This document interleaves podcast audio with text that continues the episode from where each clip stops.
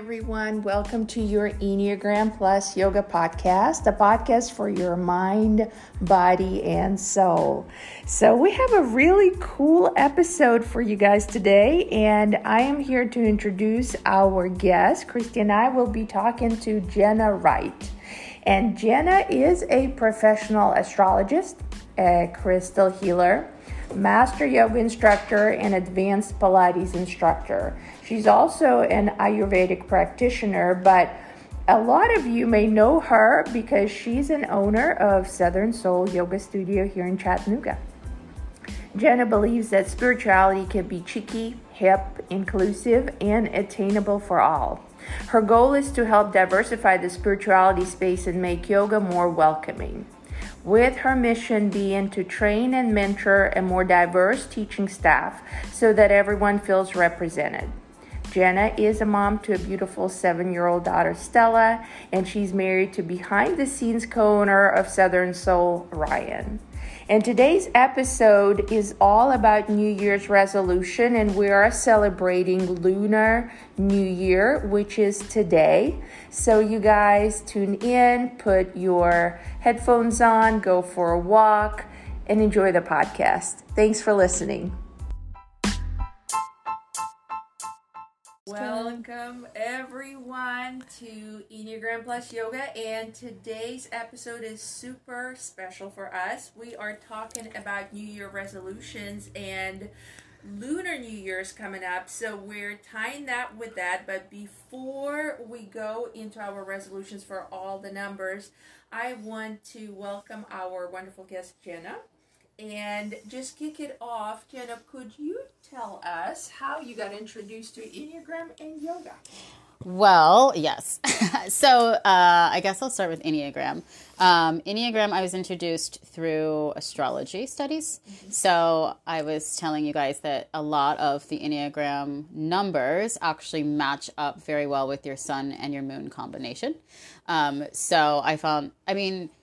Everything is kind of all tied together when it comes to all these like energetics and personalities. And for me, the truest one has always been astrology because there's so many levels that you can kind of unpeel and predictions. Mm-hmm. So when I was going through my astrology training, they introduced the Enneagram, not in like super depth, but they had us all do our tests and say like, does this feel true and accurate for you as the signs and as the way that you've kind of dissected your birth chart? And I was like, oh my goodness, this is spot on my personality, plus what I already knew about myself through my birth chart. So that's where I was first introduced to the Enneagram. And then yoga, my brother and I are both adopted, and he was adopted with fetal alcohol syndrome. So growing up, he had some like pretty decent learning disabilities and needed a lot of anger management. And so my parents introduced meditation, journaling, and breathing techniques into the house to calm him down instead of putting him right away on medications, because we just felt like all the trauma to his body, they didn't want to add more medications and all of that stuff. So that was my first introduction. I didn't start with a physical practice until I was like 19, and I started with Ashtanga in college. So that was my first practice. Well, and you lived for a while in pretty much U.S. Ashtanga Mecca. Yes. Miami. Yes. I mean, everybody, if you know the word Ashtanga, you would associate it. Yeah, I used to practice at Miami Life Center almost every morning, taking tons of workshops from Tim Feldman and studied under Kino and all of her disciples. And, and she's really great. That is an awesome story. Yeah. That's amazing. All right, so tell me about being an Enneagram 8. What do you love about being an Enneagram 8? And then what's the challenge? Well, I'm the challenger, right? Is that Yes, you're the challenger or the boss. Yes. Yeah. So Enneagram 8, I think, is like a double-edged sword, right? So everything that I love, I also struggle. So what I love about my 8 is get shit done. Yes. Okay, good. So, I get shit done. I'm not sort of like wishy-washy on my decisions. Like if I make a decision, it's like, that's it. So I've had to really learn to be like a little gentler, because people want to call me a bitch, which I'm fine with. And, also I guess the struggle part of that is the fact that I'm like, oh shit, I got to get all this stuff done by myself because I don't trust other people to get things that are very important done. And done the way that they need to be done in my eyes. So just a little pushback. How are you working on the trust piece? Because that's part of the growth for the eight is learning to let go of control, learning to receive from others, to let down your wall, to soften. So how are you working on that? Yoga has helped a lot. I bet. And I think dealing with yoga personalities, a lot tend to be sensitive. So I try not to like, come guns ablazing, like yelling at people. But I think honestly what has worked for me, and I don't know if this is the right approach, probably not, but it's who I am, is that I just have to fire people or take them off of my team immediately if they're not performing, because it's just going to cause a ton of frustration for me. So for me to trust somebody, they have to prove that they're trustworthy. And so, and that's huge for eights. We trust nobody.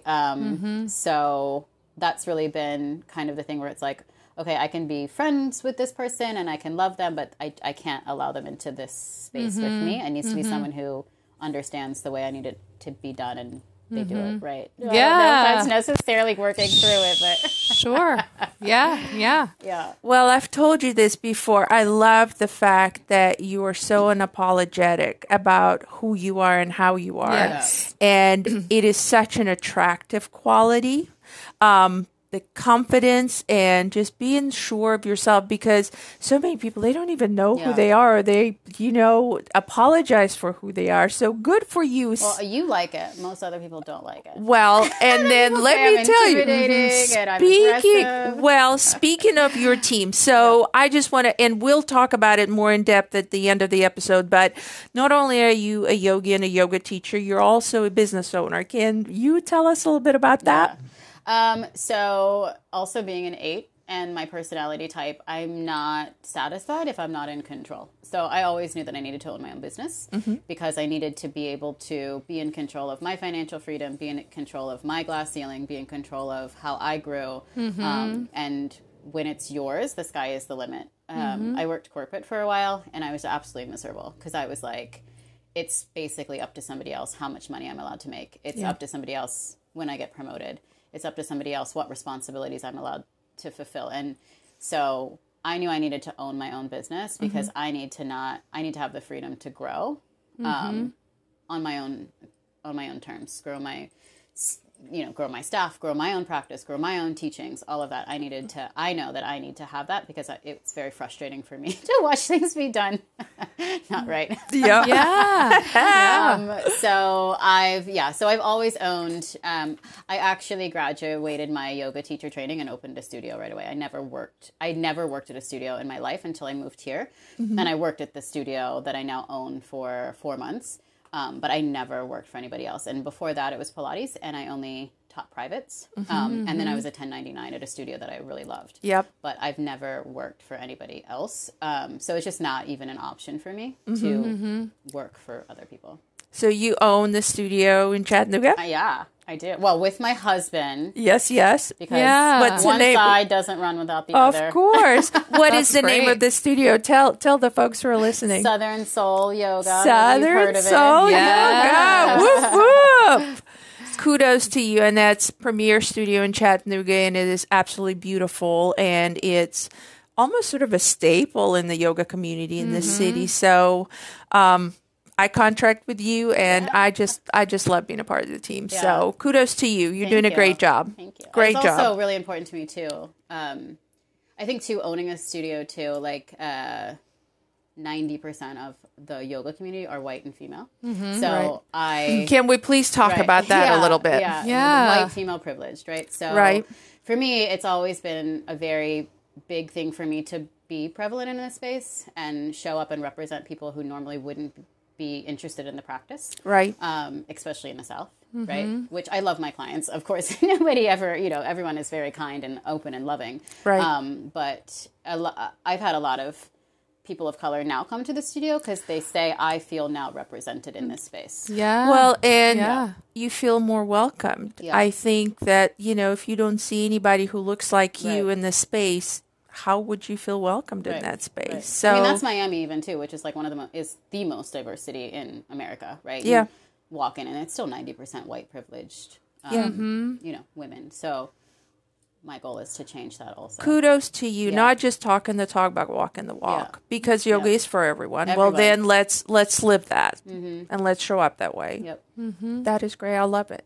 Well, let's talk about New Year's resolutions. So, folks, for those who are listening, we are quite aware that it is not January 1st, 2022, because of COVID and different circumstances. This is coming in February. This episode coming in February. But for those of you who know, it is Lunar New Year. So we're tying it to that, and we're talking about New Year resolutions, which could be a controversial subject because it seems that very many people have strong opinions about resolutions, and those opinions kind of split in the middle. So you team pro or you team against.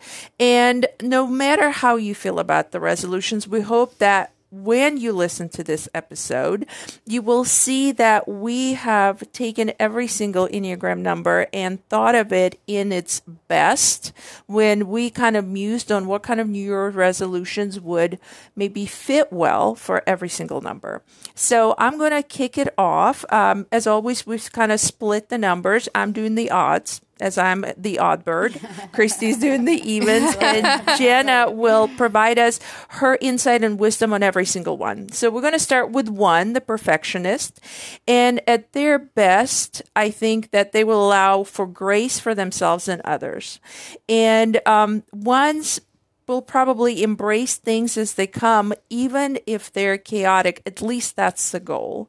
So I think the good New Year's resolution for Enneagram 1 would be to do something every month without overly preparing for it.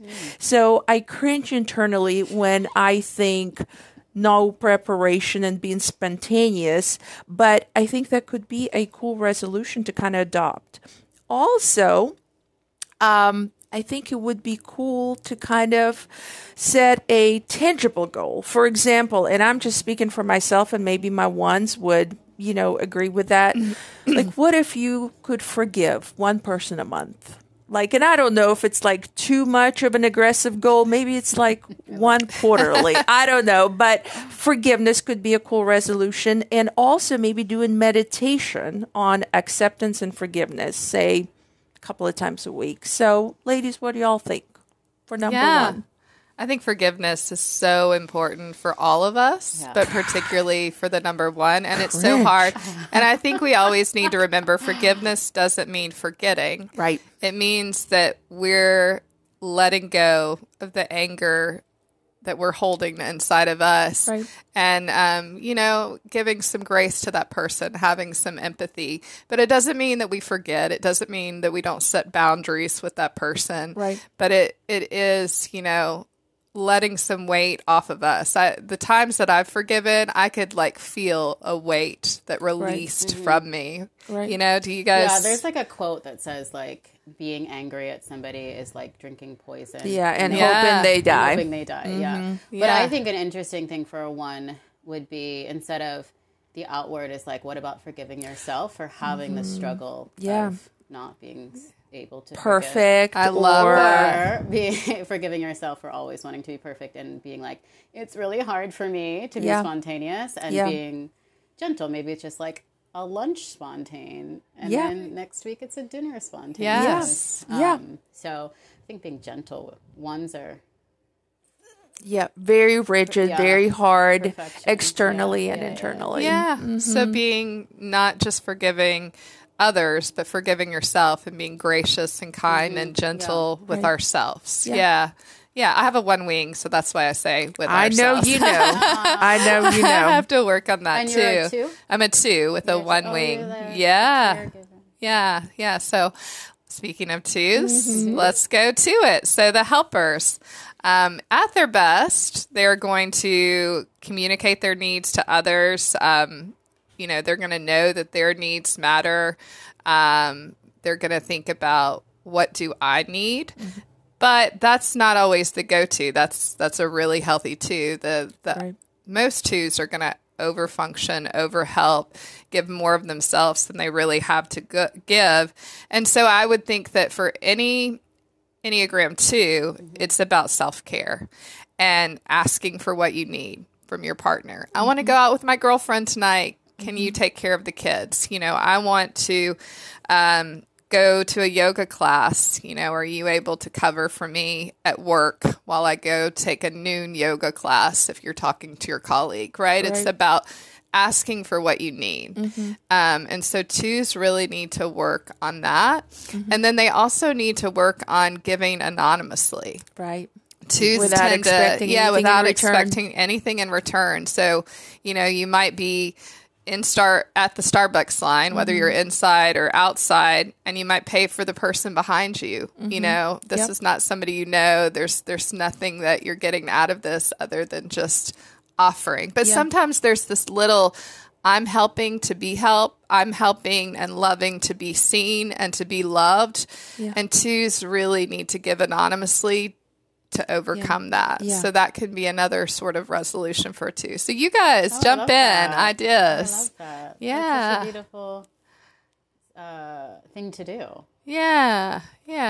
I agree. Random acts of kindness. I agree. Random acts of kindness. And I think it's, it's like sunshine. It feels good to hear, thank you. You've really helped me. And there's validation in that. But if you dropped supplies at the pet rescue shop, or if you went to church and donated supplies, or if you just, found a charity where you can take, clothes or toys or whatever, and just say, here you go. I hope this helps, and make that be enough. So maybe once a month, large or small, I think that would be a cool resolution for a two to do. And also asking for help. I would say, because we all need help. And I was just listening to the podcast, the 10% Happier podcast, and they were talking about how difficult it is to ask for help, and not just for twos, but for all of us, because we live in an environment that if you ask for help, you somehow less than. You're not as successful, you're not as accomplished, you're not enough, because somehow it's a weakness that you are asking for help. Yet we're all mammals, and we are by design depend on one another. Like, that is our design. So to embrace that and ask for help, and especially for twos, once a month, again, big or small, hey, listen, can you do this for me? Without overthinking or thinking on it for a week, like, oh my God, can I do that? What would they think? Oh, do I really need it? I probably can take care of it myself. Just saying, hey, listen, can you help me? Right. And not to hyper focus on the two, but I just want to share this story. So I was a hospice chaplain, pediatric and adult hospice chaplain, and bereavement counselor for almost 15 years. Okay, so a long time. It was really, really difficult job. And I was, as a two, I was this type of person who focused on the needs of my clients, who focused on doing whatever I could to help others. Until I started having a daily practice of yoga and learning to receive, I did not feel balanced. There was an imbalance between, like, work and rest. Twos have got to put themselves on the calendar. They've got to start making space for their needs. That was life-changing for me. I all of a sudden started to become just more disciplined in other areas of my life when I started that discipline of yoga every day, when I started to know, what? I matter. And I started to make just some changes in my life, and even eventually realizing that job was not sustainable because I was giving so much of myself. And now I'm in this place where I start to really think about how much can I give, mm-hmm. you know, and I need to receive more. Twos right. need to receive. Mm-hmm. Right. And I can't say that enough, but I just wanted to share that story yeah. because that was life-changing for me when all of a sudden yoga became this daily practice. I know. I needed that. And I'm still doing that. There was a little break in COVID where it got hard to do it daily, but I'm, yeah. you know, I'm back at that daily practice yeah. again. I feel that sense of balance. Twos need to put themselves on the calendar. You know, and I agree. Needs. Do you remember you and I were having dinner for Christmas and we were finishing up and you said, you know, it's important for me to be seen. And mm-hmm. I'm getting emotional. Mm-hmm. Like, I see you. But mm-hmm. for twos, not only for people to see, but for you to see you. Yeah. Yeah. Like, do you see you? Yeah. Yeah. Do you, I have to work at that. Yeah. Because yeah. the energy that you mm-hmm. put is how people yeah. react. Yeah. yeah. You know, and I think it's a lot easier for certain people. Mm-hmm. Like, for me, I'm like, I'm going to be loud and stand here and not move until you see me. yeah. yeah. But I know, like, other people who are gentler. Yeah. You know, and your energy is very gentle. Yeah. And usually, like, because of the nature of the work that you do, it's like you don't want to be seen because you're helping somebody else be seen. Right. Yeah. You can't, like, flip that mirror back to yourself. Right. But I love the idea of using this year to put yourself on the calendar. Like, that's a yeah. very simple thing. It's, like, even once a week and then twice a week and then... Yeah, yeah. and then maybe eventually every day of saying, you know, I'm on the calendar in this way, an hour of reading, an hour of yoga, an hour of whatever. Twos need mm-hmm. to start putting themselves on the calendar. And then when you do that, you're saying my needs matter, yeah. that I matter. Mm-hmm. And you start to find a stronger sense of self. Yeah. Yeah. You know, in that way, the two becomes a little bit more like the eight mm-hmm. because mm-hmm. they find this is who I am. They find their power. Right. Right? Well, with a Leo sun, yeah. I'm surprised you're not a little more. I've got that in me. Cancer moon or something. I love it. All right, let's move on to a three. So our threes are our achievers, and we believe at their best, threes not only celebrate their own achievements, but they celebrate achievements of others, and they're able to slow down and know that they are not what they do and achieve. And I would think a good resolution for Enneagram 3 would be to pick a hobby that they enjoy without having an end goal of achievement and dedicate, I don't know, 1 hour a week of doing that. So the activity that comes to mind would be something that money or status would not be a prevalent goal. So another suggestion I would say for a resolution for number 3 would be to volunteer. And volunteer as a tutor or a helper at school or a coach on the kids team, something that you still can achieve and do well, but that uplifts somebody else. Mm-hmm. So I've talked about this a few times, but my youngest son has special needs, and Reed has a very rare genetic disorder, and he has milestone delays and he cannot see very well. So for the very first time, he's 9, we were able to put him in an adaptive soccer team this past fall, and they were volunteers there and they were athletes. So I knew I could tell that this was nothing that would make them feel like they're achieving some kind of sports goal, but they still put themselves in the position of helping without getting, those kids, they scored fake goals, and basically it was just like rounding cats. Mm-hmm. Everybody was just running around. And I feel like the volunteers felt so good doing that. You know, and I've said it before, I think all Olympians are threes and all the athletes are threes because they just, goal achievement. But it was a beautiful thing to see. I feel like they, as parents were thanking them, they were thanking us. Oh, wow. And I was like, So that's what I would think for a three. Find a hobby, find something that is not about money, it's not about status, it's not about some kind of accolade, and still do it and see how you feel. Yeah, I think that's big for a three. And as long as that volunteering's not about getting the accolades, right. I think that's a big thing. My husband's a three, and he has volunteered for over 15 years with emergency services. Oh, wow. and being like a volunteer firefighter, and he has a a license as an EMT too. So he's volunteered his time to do that, is on a board. It's really gratifying for him. You know, that's not as much about the achievement as it is about giving back to the community. I will say for threes, finding spaces to rest is very difficult. I've given my husband, he loves massages. I've given him 2 massages recently. He has yet to use either one of them because that boy cannot slow down, and I love him. So, honey, if you're listening, I'm sorry I'm calling you out. But, I mean, he loves massages, but he has trouble making the time to go get it because he just keeps going. He's working. And that's so important. So for any threes listening, how are you going to pause? How is that maybe part of your resolution to find a place where you can, you know, stop the doing, What do you think, Jenna? What comes to mind? My husband's a 3. Is he really?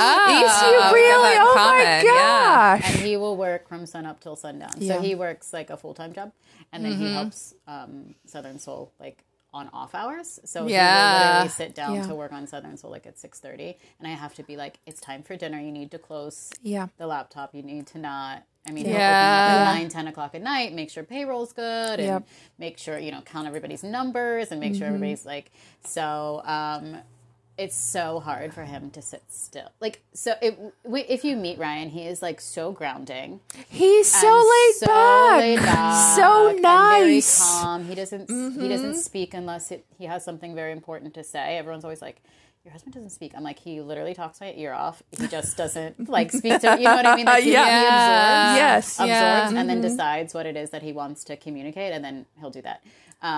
But he does not stop. I'm like, you have so much energy. It is out of control. It's the drive. Yeah. It's the drive. Super driven, super money conscious, financially intelligent, all of those things. And sometimes 2 high energy types find each other, because the 8 and the 3, I usually say they're duking it out to see like who has the highest level of energy. So both of you have lots of energy. I think just because of my yoga practice and the need to be present, I can pull him back. But if we are both just like going, like, we have a weekend without our daughter, I mean, we will just like go. I mean, we'll work 14 hours and then look up and say like, wow, we just... Wow, so you have to watch Let's do it again tomorrow. Watch it. We do have to watch it, because I'll look back on the week and be like, we didn't spend any like present time together. Yeah. Yeah. And then when I'm done working on Southern Soul, he's ready to start working on Southern Soul. So we always like battle on that. I'm like, no, I've been doing this all day. Like I can't do this anymore. Yeah. So we like go back and forth. But it's funny that you guys say that, because he literally won't make time for hobbies. Well, so if the hobby a free moment, it's work. It's like, what can I do to the hobby for the sake of enjoyment of the process, not hobby. Okay, I'm going to learn how to play guitar, and I'm going to be the best guitar player that there ever was. Or I'm going to paint, and I'm going to paint the masterpiece. No, just doodle and see if you enjoy it. Yeah. When we had Enneagram 3 on our podcast, Wesley, and Wesley, if you're listening, it just resonated with me. We asked him, well, what do you do to kind of bring yourself in the presence? He's like, I walk out on the deck and I bird watch. Oh, wow. And that's not like, there's no goal. There's nothing I can achieve. And I just watch the birds, you know, he has the bird feeders or whatever. And that grounds him down, because there's nothing to achieve. There's no goal. There's not, you know, something that it's a process. Yeah. He won't even do yoga until he like knows the poses. Oh yeah. Just go and stand. He's like, no. Well, my husband is like that too. He'll do it at home, but going to a studio, they're very image conscious. Yes. They're very aware that they want, especially if they're the self-preservation 3 type, there can be a little bit of perfectionism. And so there's certain types of 3s that are, the self-preservation 3 is known as the counter type. And so they don't really look like a 3 in a lot of ways, but except that they are big doers. But yeah, he's very perfectionistic in that way, and he wants to make sure that you know, that his image is not going to be embarrassed. So it's hard for him, not that he's never gone to the studio, but that's hard for him, because he wants to do it really well And so that's interesting how they're alike in that way. Oh gosh, my poor husband. I'm like, also, by the way, nobody's paying attention to you. Okay, so put your ego in your pocket. No one's looking at your crowd. I just feel bad that I've talked about you so much, honey. If you're listening, I love you. They're good examples. Yeah, they are. Examples. They are good examples of threes. All right, so the fours, the individualist. At their best, they're going to get organized and structured. They're going to be more like Cat on the Enneagram. They're going to be more like a one. They're going to be checking their list twice, like Santa Claus. So I would think that for four, any resolution to get organized, to commit to a task, to plan it out, to execute it, that's going to be good. It could be as simple as like meal planning, like getting more intentional about and mindful about what you eat, or maybe even a yoga regimen. Because for a lot of fours, they enjoy kind of sitting on the couch, having deep existential conversations with partners and friends.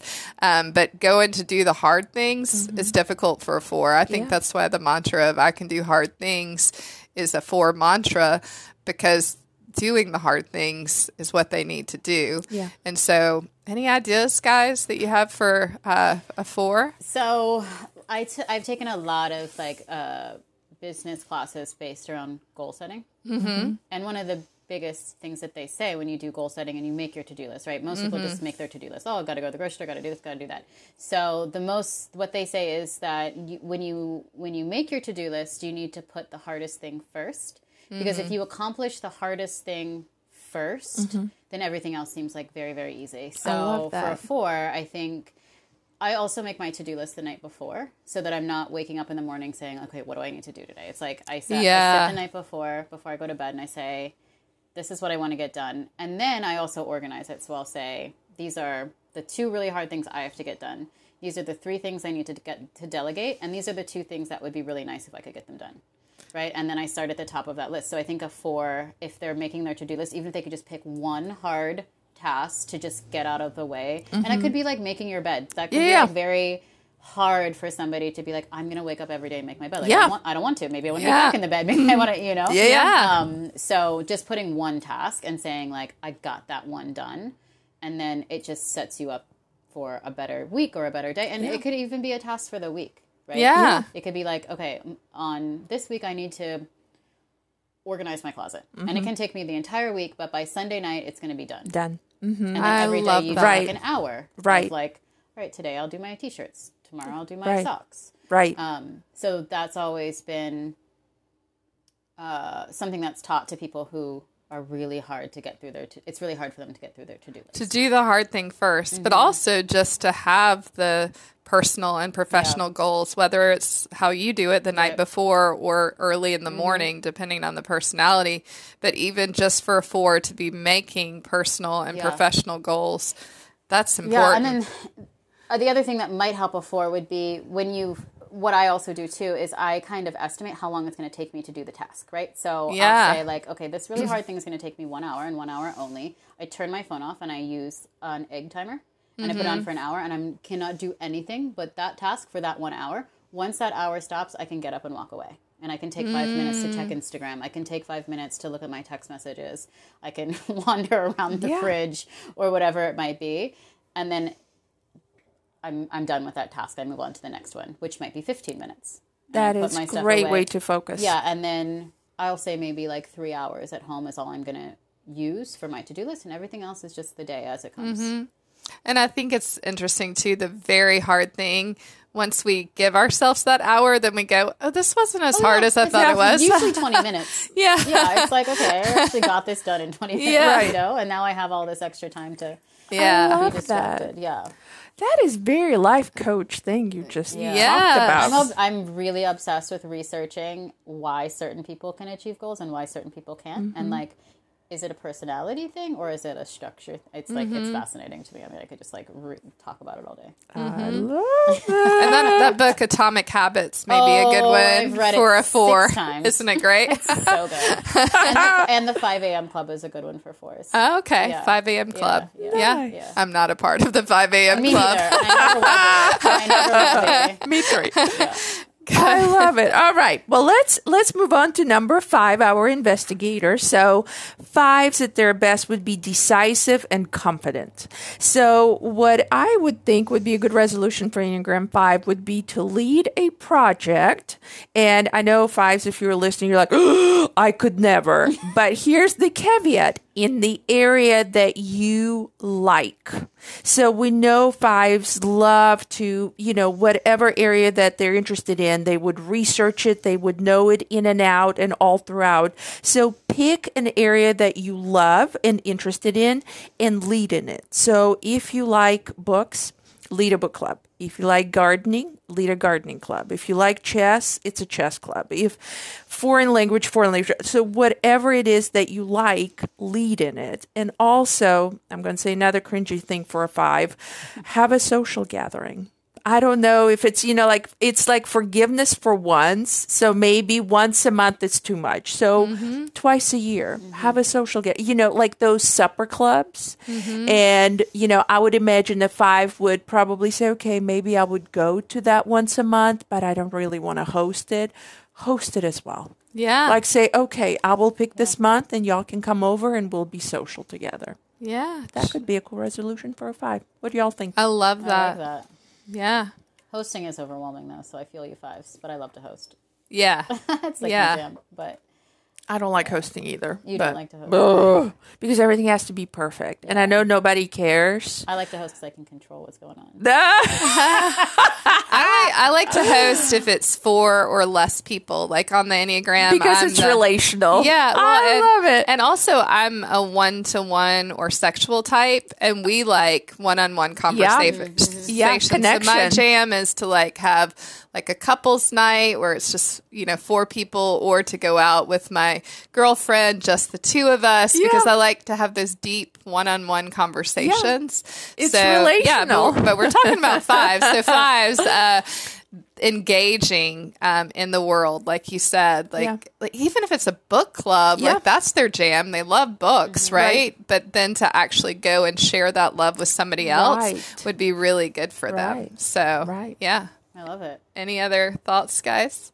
I think that's plenty for 5. 5 children like, I don't want any more. This is it. I will say that I have my Enneagram coach is a 5. Yes. And that was really important to me because 5s are the personality that I understand the least, and I feel like I don't have any 5s in my life. So, and maybe that's why it's even harder for me on this podcast to offer a lot of advice about 5s because I'm still trying to understand them. That enigma. Yeah, they're a little bit of an enigma, at least to me. And so that was an important step for me is to get a 5 as an Enneagram coach. So I've been working with him for about 6 months. Yeah. So I'm working on my relationship with 5s. Or Scorpios. I don't know. And Scorpio, I think male Scorpios, yes.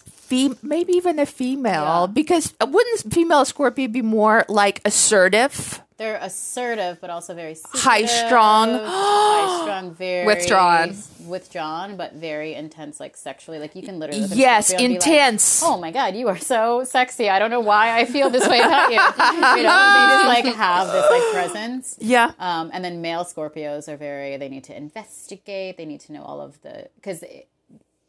we're talking about the Enneagram, but here I go on. No. But it's considered like the underworld. So it's very dark, and they like to keep to themselves. They don't trust people. So a 5 personality sounds like a Scorpio personality, which is extremely difficult to pinpoint as well. Yeah. And just for our listeners to know, Jenna is an expert with astrology. You are. Yes. That's one of your gifts. And we even talked to her a few days ago about maybe she should do a podcast at some point on astrology. And, forever. Who knows what she'll do with that, but she's got a lot of knowledge about that. That's something that I feel very inept about, but I want to learn about it too. So she is a teacher in that world. So just want to highlight that. Yeah. Hi, Enneagram Plus Yoga friends. Thanks for joining us for this episode with Jenna Wright. That was just part 1 of our interview with Jenna. So stay tuned for part 2, where we will be talking about Enneagram type 6, 7, 8, and 9, and some great resolutions for each of those types. And after this word from our sponsor, tune in to a meditation. Thanks so much. This episode is brought to you by Shopify. Whether you're selling a little or a lot, Shopify helps you do your thing, however you cha-ching. From the launch your online shop stage, all the way to the we just hit 1 million orders stage. No matter what stage you're in, Shopify's there to help you grow. Sign up for a $1 per month trial period at shopify.com/special offer, all lowercase. That's shopify.com/special offer.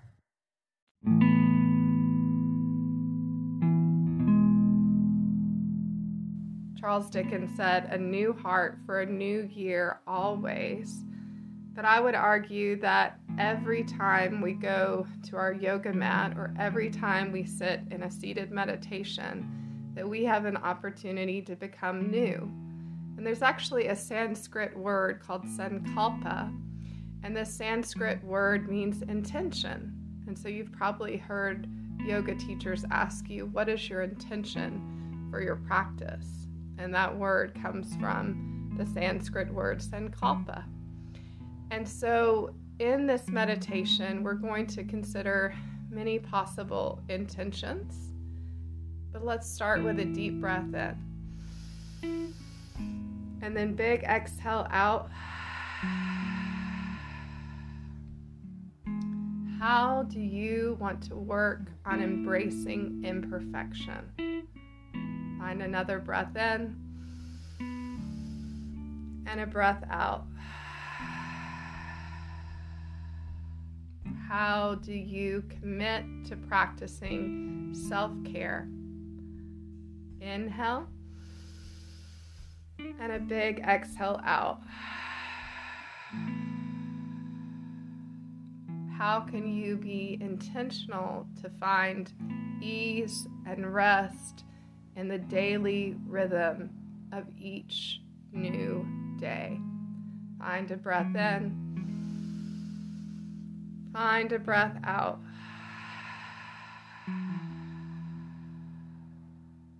Do you have a practice of gratitude? If not, what would that look like for you? Breathe in. Breathe out. What would it look like to engage in life and live life more abundantly? Find a breath in and a nurturing breath out.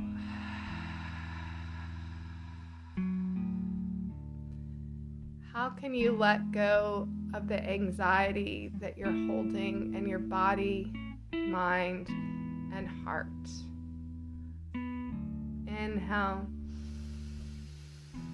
And exhale. What practices in your life do you need to do to be the most grounded version of yourself? Find a breath in and a big exhale out.